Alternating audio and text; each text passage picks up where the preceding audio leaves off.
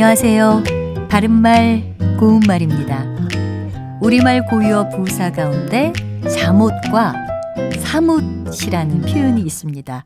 이 두 표현의 뜻이 같다고 생각하는 분들이 있어서 이 두 부사를 서로 뒤섞여 쓰기도 하는데요. 사실 잠옷과 사뭇은 엄연히 다른 뜻의 부사입니다. 다음의 예문을 잘 들어보시고 어느 것이 맞는지 찾아보시기 바랍니다. 학생들의 얘기가 잠옷 진지하다. 학생들의 얘기가 사뭇 진지하다. 이 두 개의 예문에서는 학생들의 얘기가 잠옷 진지하다가 맞는 표현입니다.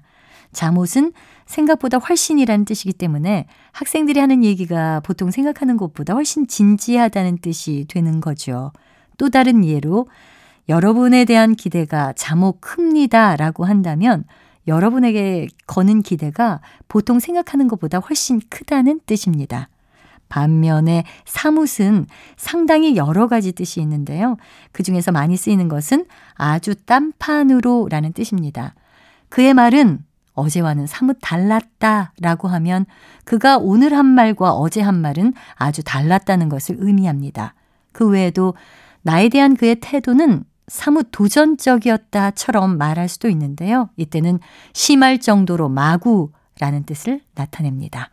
바른말 고운말 아나운서 변희영이었습니다.